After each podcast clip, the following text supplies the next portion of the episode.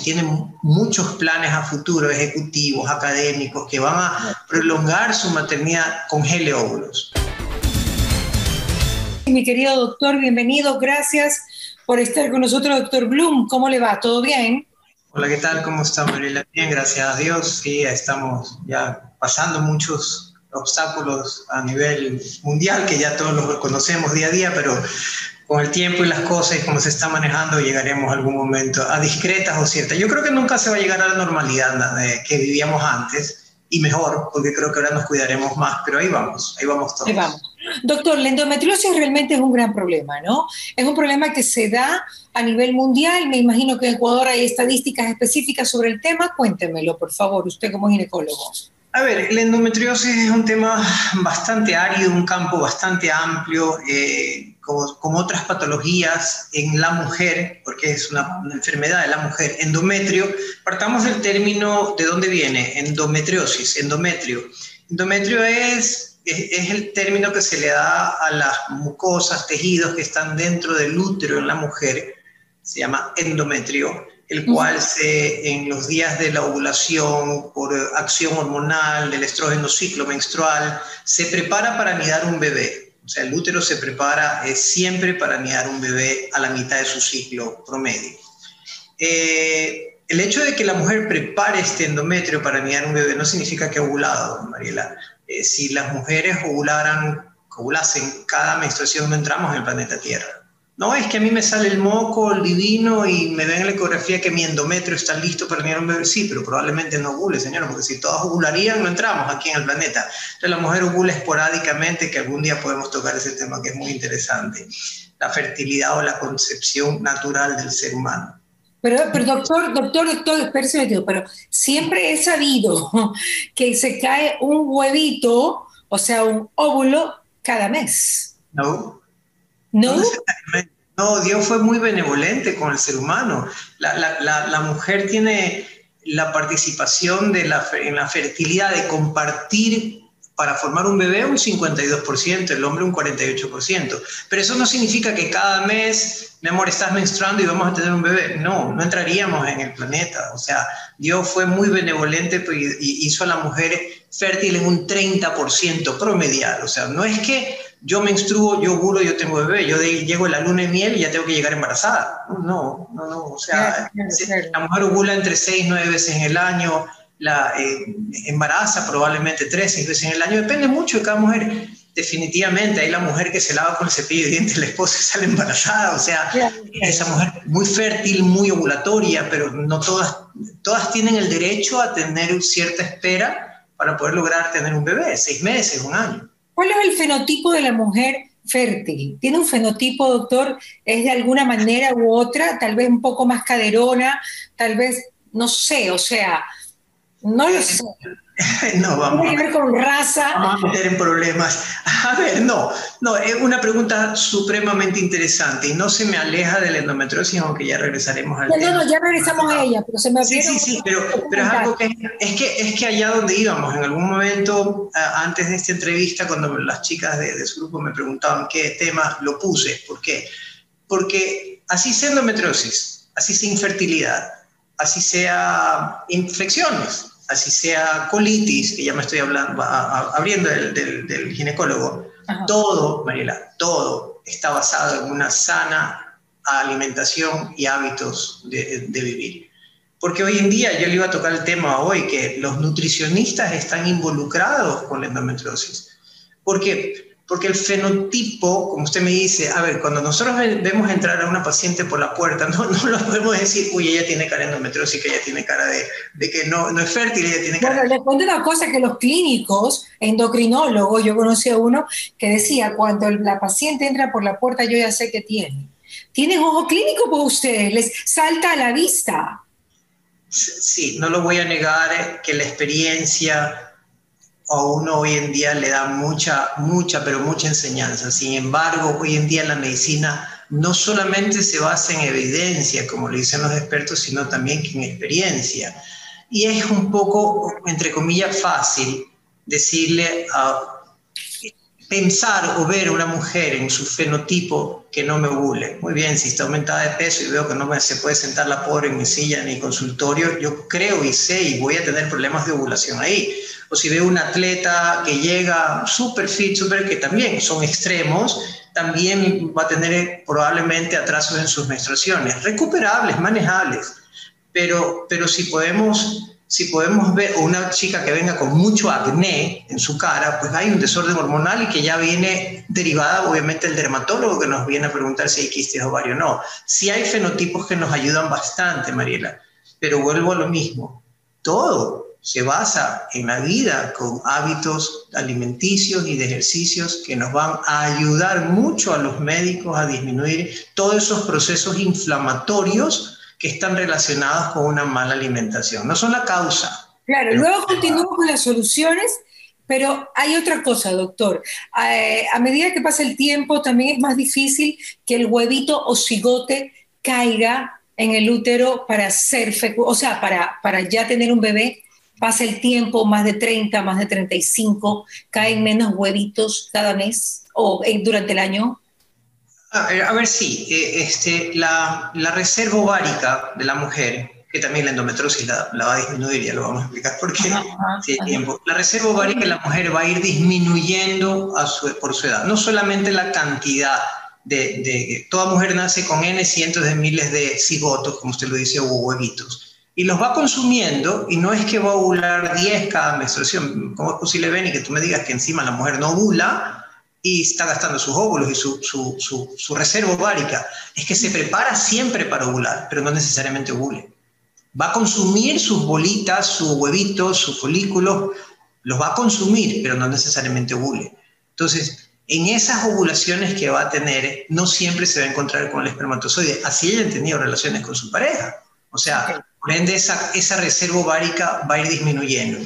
Sí, se pide que después de los 35 años o ya comienza a preocuparse la paciente por, por, por ni dar un bebé y consumirlo en, en, lo general. Pero hoy en día nosotros los que hacemos medicina reproductiva, entre 30 y 35 años le decimos a la paciente cuando la tenemos sentada en la consulta y es soltera y no hay principio azul y se cuida académica, ejecutiva, que tiene todo el derecho a manejar esos, esos roles que hoy en día la mujer representa son extremadamente valiosos y necesarios pero su maternidad la prolonga, pero el reloj biológico sigue dando vueltas. Entonces esos ovarios a los 38 años ya hay que ponerle doble transmisión para que ovulen. Entonces sí le pedimos que... ¿Qué, ¿qué ponerle doble transmisión? estímulos, estímulos ovulatorios, rompemos esas estadísticas, rompemos esas estadísticas que Dios puso en el mundo que la mujer no ovula siempre, entonces la hacemos ovular cada mes, pero si puede ella mejor, si tiene muchos planes a futuro, ejecutivos, académicos, que van a prolongar su maternidad, congele óvulos. La criopreservación de óvulos, que era un tema que le ponía por medio para algún día conversarlo, porque es algo muy importante hoy en día para la mujer, que ella tenga esa tranquilidad y seguridad que reservando, conservando, congelando sus óvulos, también el hombre, eh, pueda tener a futuro su, su bebé. ¿Esos óvulos tienen la misma calidad que un óvulo fresco, digamos, por decirlo Absolutamente, en buenos laboratorios, en buenos centros. En buenos centros y buenos laboratorios. Exactamente. Y el hombre también. Temas oncológicos las llevan a criopreservar, temas endometriósicos las llevan a criopreservar. Exacto. Entonces, todo eso, todo eso se hace con el, nada, con la prevención, perdón la, la, la redundancia, la profilaxis de que esa mujer o, esa pareja algún día pueda tener su bebé. In vitro definitivamente será, porque está congelado, ¿no? Exacto, doctor, ya, ya vamos a la solución, les juro que si vamos a llegar al tema que planteamos. ¿Qué pasa cuando esta mujer joven tiene un ovario menos por una operación? Nada, como los riñones. O sea, un, riñón reemplaza al otro, crecerá un poco el ovario y lo suplantará. Hay un, hay un término que se lo oí a mi padre, y siempre lo hice cuando entramos en pacientes críticas, que vemos que tienen un pedacito de ovario porque lo perdió en una cirugía endometriósica, su ovario se llenó de cho quiste chocolates, la endometriosis, y, y lo, lo perdió. Y tenerlo, al otro le sacamos un pedacito, entonces tiene un pedacito de un solo ovario y con su calma el profesor Blue nos dice tranquilos, que con un milímetro de ovario embaraza un pueblo. ¿Qué, qué trata de decir con esto? ese pedacito de ovario se los estimula, obviamente con inyecciones, eh, fármacos, y se logran óvulos. Y tendremos ahí óvulos congelados de ella y va, así, hoy en día se llama banking. Va, esa paciente que tiene ese pedacito ovario, se la va haciendo ovular y se captan y se van guardando en su cuenta de ahorro. Como un banco, como una, cuenta.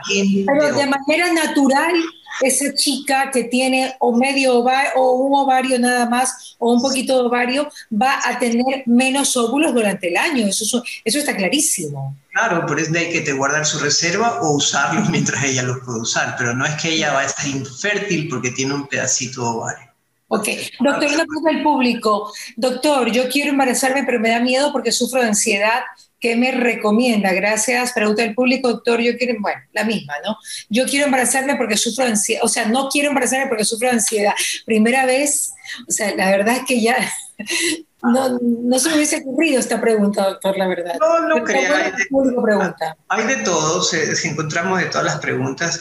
Definitivamente los, los cambios o problemas o obstáculos emocionales no producen infertilidad directamente, la pueden dificultar sí esa angustia, ese temor, esas fobias, llamémoslas así, y obviamente sería ideal que ella tenga un sustento emocional mejor para ir perdiéndolas, sea psiquiátricas, sea psicológicas.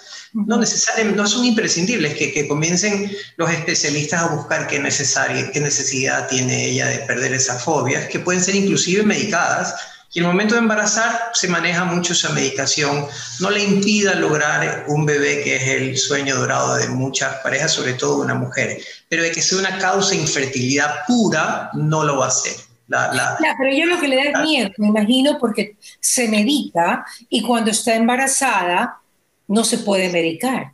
Sí se puede, sí se puede. Hoy en día la cantidad de fármacos que se encuentran en el medio, Mariela, son de tal compatibilidad que obviamente hay que trabajar en equipo. El error a veces que cometemos, generalizo porque creo que hay que generalizar, no lo soy, no lo hago yo, yo trabajo mucho en equipo y usted me conoce, es que somos todólogos, siempre he luchado con la todología, el médico que hace todo. Entonces, si el médico le, le saca el apéndice, le saca, está bien, es cuestión de cada uno, pero si la va a medicar para una depresión, si la va a medicar para la diabetes, si la va a medicar para una, una hipertensión, yo creo que ahí es cuando nos puede fallar, porque debe haber algún medicamento, es que, no es que debe, hay medicamentos específicos, modernos, en que los especialistas saben que hoy en día se puede trabajar con un ginecólogo. Entonces, tenemos pacientes psiquiátricas que sabemos hasta cuándo, cuál es la dosis con el psiquiatra que se maneja esa medicación para que ella pueda embarazar y una vez embarazada se le cambia a otra que ella va a poderlo manejar. No es la mejor para ella, pero para ella y su bebé sí va a ser la mejor, me explico. Una vez que nace el bebé, dará de lactar, no de lactar, dará, dará o no dará de lactar, eso depende del psiquiatra y de ella, para que ella vuelva a su medicación anterior y que pueda estar bien. Pero sí se puede manejar medicaciones emocionales sin ningún temor hoy en día para los bebés. Pero trabajamos en equipo. Doctor, ahora sí vamos al tema en mención. El tema de la endometriosis y la forma de alimentarse para realmente ayudarlo, ¿no? Y ponerle, como que usted dice, ese, ese 4x4, ese, esa ayuda para, para que se la pueda manejar mejor. Sí, sí, la endometriosis es, el cuco para nosotros en la fertilidad, definitivamente. Pero no toda mujer endometrósica es infértil. La, endometriosis, como comenzamos la conversación, Mariela, es la cavidad del útero que se llama endometrio se implanta en lugares que no tienen que estar y se, se nidan causas, hay de todo, inmunológicas, mecánicas, el uso y abuso de dispositivos intrauterinos de los antiguos, no los hormonales, etcétera. Hay miles, la mala práctica médica, una serie de factores que no vamos a poder conversar ahora, pero... Legrados también, legrados. El abuso y abuso de legrados podría, por infértil, pero no necesariamente endometriosis en esa paciente. Mariela, la mujer cuando menstrua, menstrua transvaginalmente su sangrado, pero también lo hace hacia adentro. O sea, cuando la mujer sangra, sangra por las trompas de falopio hacia adentro. Entonces, si usted operaría a una paciente menstruando, va a encontrar sangre en la cavidad, pero que es tejido endometrial, su endometrio que se menstrua. Pero no necesariamente en todas las mujeres que menstruan, que todas menstruan para adentro, hacen endometriosis. Por ABZ motivo, ese tejido se implanta ahí. Entonces produce inflamatorio, inflamaciones cada menstruación, o sea, sangra la mujer por adentro de esos focos endometriósicos en cada menstruación. Entonces, ese tejido inflamatorio hace que la mujer tenga tres sintomatologías muy comunes en la mujer, pero vuelvo a repetir, mujer que tenga esta sintomatología no significa que sea endometriosis, hay que investigarla a tiempo. Dolores en las menstruaciones, cólicos menstruales muy severos progresivos, o sea, siempre de menos a más desde su infancia, de su menarquia, cuando recién comienza, son esas chicas que tienen esas endometriosis terribles, eh, eh, dismenorreas, dolores en las menstruaciones terribles, pero la mamá o la abuelita le dice, ah, tú eres igualita a mí, no importa, no vamos al médico. No, que vaya al médico a descartarla. Dolores en las menstruaciones intensos. Cuando ella tenga vida sexual, dolores en las relaciones sexuales intensos, se llaman disparreunios. E irregularidades menstruales, manchaditos irregulares aquí acá, etcétera, y obviamente pues se les abultan el abdomen como que si estuviesen siempre inflamadas. Hay que descartar una endometriosis. Entonces, como hablamos del tema inflamación, dolor, si la paciente no le interesa la fertilidad en ese momento, pero sí le va a interesar su calidad de vida. Entonces hay que mejorarle su calidad de vida en una mujer endometriósica. Por ende, si de nuestro lado estarán todas las medicaciones para ayudarla. Si se le diagnostica, se le da medicamentos para esto. Si se la sospecha, no se puede saber si es endometriósica, pues se le da anticonceptivos aunque ella no tenga vida sexual. Entonces, esa chica que tenía un proceso inflamatorio severo, dolores o sea, cólicos menstruales, que no podía ir a la universidad, a sus fiestas, no podía ni, hacer ejercicio, prueba esta medicación, puede ser los anticonceptivos, puede ser medicamentos de endometriosis, etcétera, pasa una mejor calidad de vida, pues, y, nada, o sea, es, es, otro mundo para ella. Pero como el tema es inflamatorio, no le decimos que se dedica a comer comida chatarra. Trabajar en equipo con un nutricionista es ideal, porque todos esos alimentos que, no es que le va a aumentar la endometriosis, va a aumentar es la inflamación, van en contra, pues. Entonces hay que trabajar mucho una comida sana, si posible vegetariana. No es que son malas las carnes rojas, eh, el, el, trago me va a hacer daño, pero son inflamatorios. El alcohol es inflamatorio, las comidas de carnes rojas son inflamatorias, los azúcares son inflamatorios. Entonces, esa paciente en sí es la que mejor debería llevar una vida de hábitos alimenticios sanos para evitar que esto se aumente. Porque si no, la vida estaría decidida para usar pastillas, pastillas y pastillas y no necesariamente Claro, doctor, pero también eh, sabemos que la endometriosis se limpia, o sea, se limpia todas esas telarañas que hay y pues se, se puede llevar, estoy hablando de la parte natural, ¿no? Y llega a una concepción natural, pero luego se vuelve pues a ensuciar. ¿Cómo se hace? Se vuelven a hacer las telarañas. Y es por eso que yo he sabido de muchas mujeres que tienen endometriosis y que se quedan con un hijo. No pueden más porque ya luego ya tuve mi hijo y ya no me voy a someter a otra limpieza porque es otra operación, entonces ya me quedo con un hijo, pero se le dificulta el embarazarse dos o tres veces, ¿no? No hablemos de más, porque en esta época ya con uno tienen hartísimo muchas parejas. ¿no? No, es época de, de, muchos bebés, sin embargo, es calidad de vida. A ver, María, la endometriosis no se cura nunca, y eso los médicos siempre tienen que ser sinceros con sus pacientes. Si la paciente tiene endometriosis, lo mejor, si él no maneja el tema, derivarlo a un especialista, derivarlo a un médico de cada ginecología. ¿Hay ginecólogos que no manejan la endometriosis? O sea, si el ginecólogo no maneja la fertilidad y no la previene a la paciente, por dar un ejemplo, si una paciente me llega a mí de 15, 20 años, sin planes de fertilidad en su vida, está proyectada a, sus, a sus amasterados y, y ejercer su profesión, y yo le he diagnosticado endometriosis, mi obligación es decirle que nadie puede decirle que ella va a ser infértil mientras no se compruebe lo contrario, que lo intente. Obviamente, si ya es operada, se le dice que la endometriosis se la, usar un término criollo, se la pasma. hay que mantenerla pasmada. Endometriosis eh, se, la, se la quema, llamémoslo así, en una cirugía laparoscópica, en los tubitos, pero ahí quedan las brasas todavía encendidas ahí adentro. vamos regados nosotros con manguera y bomberos en una cirugía que hay incendio endometriósico, entonces necesitamos químicamente pasar, mantenerlas abajo. Se le da un tratamiento, 6, 8 meses de unas pastillas que no necesariamente son anticonceptivas ni afectan. Y de ahí se le sugiere a la paciente, si no hay planes de bebé, inhibir esa función ovárica en lo que menos descarga hormonales pueda y no es que se va a volver más infértil, ni la va a afectar, ni nada. Llámese anticonceptivos, llámese sustancias que se usen o dispositivos intrauterinos que eviten que ella menstrue, que eviten que ella tenga dolores. Entonces, cuando ella ya busque una etapa fértil, se le pide que busque un embarazo o se la previene. Si en esa cirugía ya está comprometida la fertilidad, obviamente se le pide que guarde óvulos o que haga un in vitro si es que está dentro de sus planes. La endometriosis eh, un profesor, Mariela la, la, comparó con algo muy, pero muy claro a lo que nos gusta el mar y sabemos de, de un poco de, de, naturaleza biológica y animales. Endometriosis a veces la comparan con un tiburón. Un tiburón usted la ve mientras no sea blanco, la ve y se la come así, no tenga hambre. Pero un tiburón, si uno lo encuentra en el agua, o no le hace nada, o le pega un mordiscón, o se la come. Entonces, el hay endometriosis que uno, uno una cesárea, opera un paciente por una cesárea y encuentra una endometriosis terrible, impresionante, pero no le, no le ha afectado en su vida cotidiana, no le duele las relaciones, no le duele y tiene bebé y hay que ligarlas.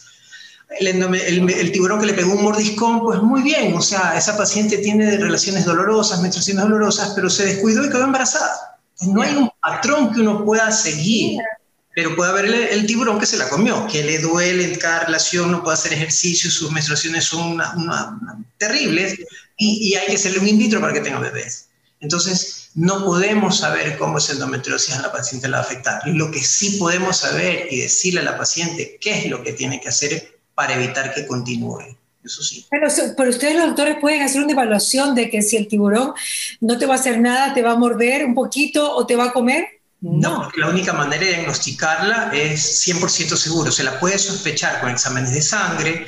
Eh, cuando una paciente, lo digo aquí en pantalla para que no se asusten, un médico, ginecólogo, que ve que tiene sus dolores menstruales muy fuertes y le pide un marcador tumoral de cáncer de ovario, que no se asuste, no es por cáncer.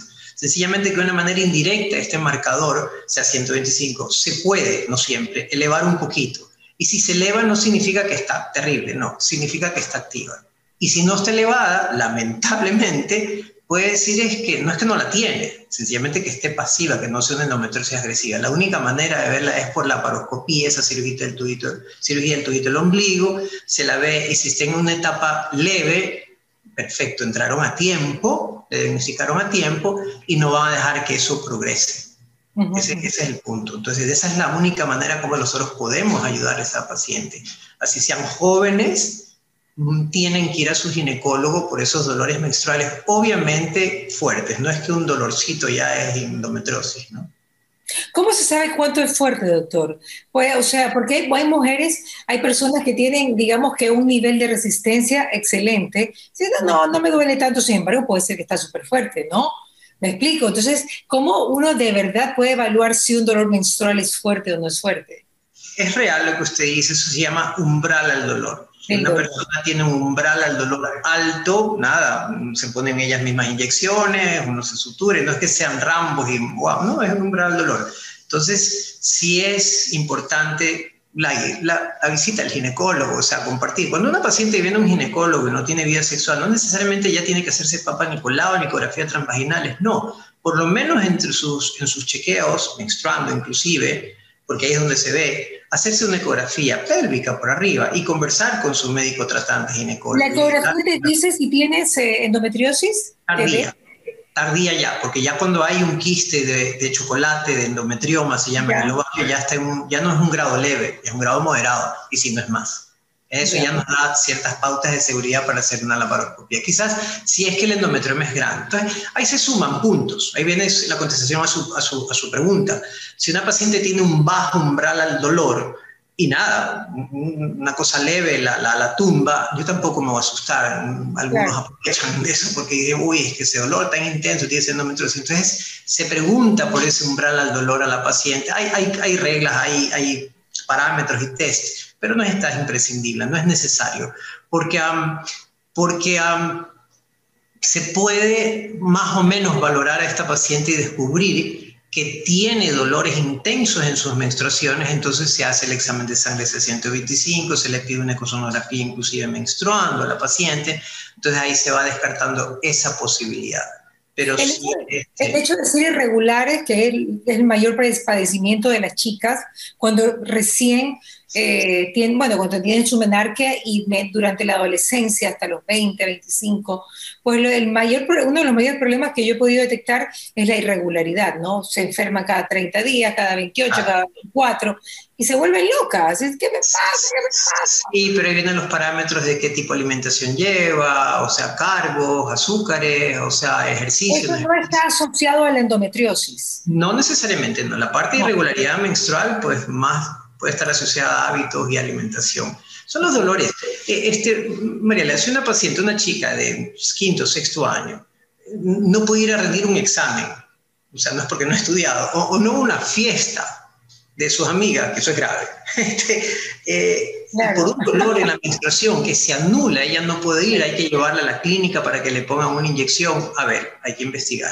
Pero esa paciente que tiene sus dolores menstruales y se toma un par de analgésicos y se va a, su colegio o a una fiesta, no hay que ser así, es tampoco exagerado. Son esas pacientes con un nivel grado de entre de 1 a 5 de cruces, bueno, 3, 4, 5 cruces va a haber, hay que investigarla, hay que mejorarle la calidad de vida a la paciente. Es cierto. Doctor, ¿cómo se sabe cuándo se menstrua mucho o no? O sea, ¿cómo lo pueden las chicas? Porque hay muchas chicas que dicen, yo menstruo demasiado, sangro, sangro muchísimo y sangro siete días. O sea, como, como, como usted dice, no, no, como no, no se sabe evaluar cuánto es poco, cuánto es mucho, es un problema. sí, sí, hay, hay, todos los extremos son malos, Mariela.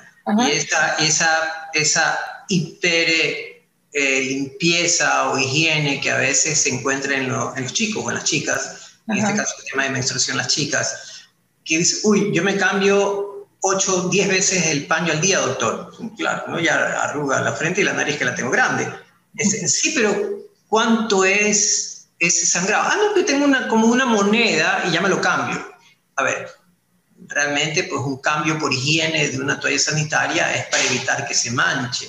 Entonces, si son de 3 a 5 días de sangrado, con 3, 4 paños al día que se los cambien sin que se manche su ropa. Pero si esa, si esa chica dormida tiene que usar pañales eh, de esos maternity grandes porque si no mancha la cama, a ver, eso es un sagrado abundante. O ella tiene que cambiarse pañales empapados 7, 8, 10 veces al día porque si no se mancha su ropa, esos son metrorragias o hipermenorreas, que son los términos que son, son, grados abundantes del mismo. Ok, ok. Pregunta del público, perdón, perdón, el doctor. Por la falta de menstruación, ¿vio lo que me hicieron? Es que eso está bien, me parece bien, yo no leí, pero no, quería interrumpir. Usted es la que maneja eso. Ah, pues, por la falta de menstruación puedo utilizar de propovera, que es un, es un anti, ¿cómo se llama? Un anticonceptivo, estamos hablando de siete años, tengo 38 años y esa es mi duda. ¿Cuáles son los riesgos? A ver, ¿por la falta de menstruación usa de Proprovera o lo está usando? que se lo leo bien. Por la falta de menstruación, por utilizar de Proprovera siete años, tengo, ya dice ella, tengo 38 y esa es mi duda. ¿Cuáles son los riesgos? Parece que no ha tenido bebé, ¿no? Obviamente, si son muchos años de usar un medicamento para hacerla menstruar, eh, hay que usar, eh, como le hablamos, el estudio de la reserva ovárica, poder investigar. Si ella está buscando bebé, ya, hay que investigar más. Y no solamente ella, sino también a su esposo. Eh, creo que sería lo ideal. Y si, era, si es a la inversa, que ella no quiera tener bebé y hay que hacerla menstruar, pues hay otro tipo de sustancias que serían para investigar primero para ver por qué ella no menstrua. A ver, yo puedo pensar un poco que ella, por usar tanto de Propovera, que es un anticonceptivo, ella tiene dudas y miedos, porque puede decir, la de Propovera puede haber afectado algo a mi sistema reproductivo y capaz que si quiero embarazarme ahora, el bebé no sale tan sano. Tal vez por ahí puede ir la... No, el bebé no va a salir insano, no va a afectar, no, no va a malformar al bebé la de Propovera definitivamente, pero es mucha carga quizás para los fines de anticoncepción que hoy en día se usan. Hay otros productos que son de menos, quizás un poco más caros, sí, hay que mencionarlo, pero para que ella pueda lograr una ovulación, preferible usar otros. Pero usar otros, otros anticonceptivos. La de Propover fue hace mil años, ¿no? Desde que yo me acuerdo, claro. Sí, sí, sí. Por supuesto. algunas lunas atrás. ¿Y, ahora cómo vienen los anticonceptivos? Con, con menos microdosis. Se llaman las microdosis o los que son únicos, por ejemplo, este, eh, hay unos dispositivos intrauterinos que todo el mundo le tiene eh, miedo. Este, y son, son, son inocuos. Inocuos, no hacen nada, no hacen daño. claro, no tienen estrógeno, solo progesterona. Eh, hay algunas marcas que no las vamos a nombrar porque no es el momento, sencillamente ese, que no les tengan miedo. Porque hay ¿Pero son orales? ¿Son orales, doctor? Algunos son intrauterinos, otros son tópicos a nivel vaginal, un anillos que se ponen. Eh, los orales no se pueden usar tanto tiempo porque se metabolizan en el sistema sanguíneo, etcétera Entonces no, es lo ideal. Entonces estos tópicos o intrauterinos eh, van muy bien, va muy bien en ese sentido. Claro, claro que sí. Hay otra pregunta del público, ¿cuáles son los síntomas de alerta o existe algún promedio de edad en el que se podría sufrir de endometriosis? ¿Existe forma de prevenirla? A ver, no entendí, no. ¿Hay, hay alertas? De que... son, son, tres preguntas, doctor. ¿Cuáles son los síntomas de alerta? Que, uno, ¿cuáles son los síntomas de alerta, doctor? De, de, la endometriosis, como le dije, los dolores muy intensos. Hay endometriosis silenciosa, estaba recalcando. Hay un 20% de endometriosis en pacientes que no dicen nada. Según uno las encuentra por allá, por sorpresa. Pero ese 80% de sintomatología y de alarma son dolores en las menstruaciones, muy intensos, estamos hablando de dolores muy intensos, dolores en las relaciones, irregularidades menstruales y obviamente la infertilidad, ¿no? no se cuida nada, mire doctor, yo no me cuido para nada, tengo este, eh, eh, vamos, pues, este, relaciones con mi pareja hace más de dos, tres años, un año y no me cuido. A ver, debería haber metido la pata. Obviamente el 48% de la fertilidad está en el varón que hay que investigarlo. No toda mujer endometriósica tiene que ser infértil, como lo dije, ¿no? Pero eh, esos son los La otra pregunta de ella mismo es si hay una edad promedio para la endometriosis. No, desde que ella menstrua la mujer, obviamente es muy difícil encontrar una endometriosis severa en una chica de 14, 15 años, está claro, ¿no? Pero, pero mientras se deje pasar esto, va progresando de leve, moderada, severa, de ciertos grados de endometriosis. Y esta pregunta sí me parece súper interesante. Si existe forma de prevenirla, doctor. Las mamás desde chiquitas a las niñas decirles no hagan esto porque te va a dar endometriosis. O sea, no sé. ¿ah? Si la causa, hasta el día de hoy, la causa, el día que la descubra alguien, creo que ganará un premio Nobel en medicina, no se la sabe. Prevenirla, quizás no sería el término, las mamás pudieran hacerlo. Disminuirla, si es que hay, sí. Llevarla al médico, a su médico ginecólogo que los guíe digo que tenga especialización en el tema por lo menos, y sobre todo, como lo dije, desde el inicio, todas las chicas y los chicos, una alimentación y hábitos, sobre todo alimenticios y deportistas. los nutricionistas, como a veces mis pacientes me dicen, ven, yo creo que tú tienes negocio con los nutricionistas. No, sencilla y llanamente ya son las canas lo que a uno le enseñan a saber de que nuestras bases para evitar ciertas complicaciones, no estoy diciendo no me va a dar cáncer porque como sano, no me va a dar endometriosis porque como sano. No me va a dar diabetes porque como sano. No, vamos a disminuir esa carga, disminuir esas patologías. Dios no quiera que a mí algún momento me toque. Y eso está en nuestros hábitos, así de sencillo. Claro, eh, doctor, pero sí es importante, no sé qué opina usted, pero usted como un ginecólogo también especializado en el tema reproductivo, el que no se tome tal vez anticonceptivos o no se los implante hasta los 38 años, sino tal vez si tienes una pareja formal, una pareja con la que quieres tener hijos o simplemente porque quieres tener hijos, puede ser nada más los dispositivos hasta los 35, tal vez hasta los 38 es demasiado. Eh, esto es una opinión. Sí, no, muy interesante la pregunta porque en, el tabú, en el medio, en, el, doctor Google hay bastante información que quizás a veces se exagera por prevención, porque el uso y abuso también no es bueno. Eh, sin embargo, no. No, no, a lo menos los médicos que hacemos infertilidad usamos la anticoncepción para regular, usamos la anticoncepción para, para evitar problemas también en el futuro. Eh, sencilla y llanamente no, no está relacionado el uso de ciertos anticonceptivos. Usted mismo lo nombró, por ejemplo, el dispositivo intrauterino, que no es el hormonal que hoy en día se usa, sino el viejo, el antiguo, el que todo el mundo se lo conoce, que no era hormonal, sino era inclusive metálico. Eh, sí, el uso y abuso de estos dispositivos producían infertilidad mal manejados. en ese punto de vista sí pero que una pastilla anticonceptiva me diga que me va a hacer infértil, o mejor usarla a cierta edad para evitar la, la infertilidad, tiene sus bases de historia, porque los, anticonceptivos que usaban nuestros padres, o inclusive mi esposa de su edad, al inicio eran de cargas cargas hormonales fuertes, entonces había que hacer ese descanso. No sé si usted recuerda que le decían, toma seis meses y tu pareja o no vas a tener relaciones, descansa unos dos, tres para que descanse, se, desintoxique el ovario. Que tampoco era así de claro, pero sí, muy bien, se volvían medios vagonetas porque era una carga hormonal fuerte. Hoy en día las microdosis no, si medio se olvidan, salen embarazadas. Entonces, ¿dónde está la carga hormonal? No existe. Entonces, se las pueden tomar de largo sin ningún riesgo, y son dosis mínimas y tampoco producen cáncer Porque inclusive los oncólogos hoy en día, oncólogos, ginecólogos que tratan en el mundo, estoy viendo, dijeron claramente a nosotros que el uso de los anticonceptivos por más de cinco años en una mujer no es que no le va a dar cáncer, no. Como frenan el ovario, la agresividad de sus cánceres no son tan fuertes.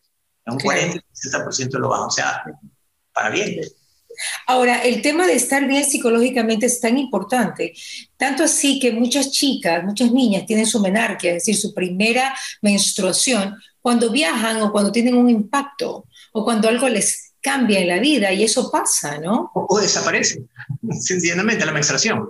O sea, uno de los primeros, el ejemplo más claro, es el que uno lo, lo vive aquí día a día los chicos que llegan asustados, es que mira, ven, es que no me he menstruado, tengo como ya dos semanas de atraso, y la pregunta obvia del millón, que vienen asustados, no vienen con las parejas o con sus madres, eh, mayores, estamos hablando de edad, y nos, nos preguntan eso y digo, ¿está teniendo relaciones? Sí, claro, es que recién comienzo mi vida sexual, etcétera, etcétera. Tómese esto. No es que ahora ya no se usa porque ahora le de todo. Y le damos un placebo, una acetaminofén, una paracetamol, tómese esta pastilla, no menstrua. O sea, aflojaron sus temores, aflojaron la angustia, ya le dieron solución, se toman una, un placebo. Psicosomático, psicosomático. Está, tan horrorizada de la tensión y la posibilidad de que ella está, que puede, puede, estar embarazada y no lo desea en ese momento, no es el momento, toman algo, se calman y pasa, se pasa. O el simple hecho de venir a la consulta, de pasar ese temor, angustia, vergüenza, vienen y cuando vamos a hacer la ecografía para descartar si hay un quiste ovario que no sea lo que le ha hecho el atraso menstrual, doctor, menstrué, ¿puede hacerme la ecografía? No, si quiere, sí, pero ya menstruó. Es el temor. Tanto pueden prolongarla, que no aparezca la menstruación, como puede adelantársele la menstruación. Si ve un impacto, un accidente, un cambio de ambiente, de alimenticio, universidades, se les borra la, la, función ovárica y desaparecen las menstruaciones o se elevarían. Y hay que tener paciencia, no medicarlas, hay que esperar y comenzar ellas a ver que poco a poco se van adaptando a esto. Absolutamente. las preguntas, ¿cuáles son los riesgos de la falta de menstruación en estos siete años? ¿Debería dejarla de propovera? ¿Desde qué edad se puede utilizar? Recomendar, mi amor, yo te, recomiendo.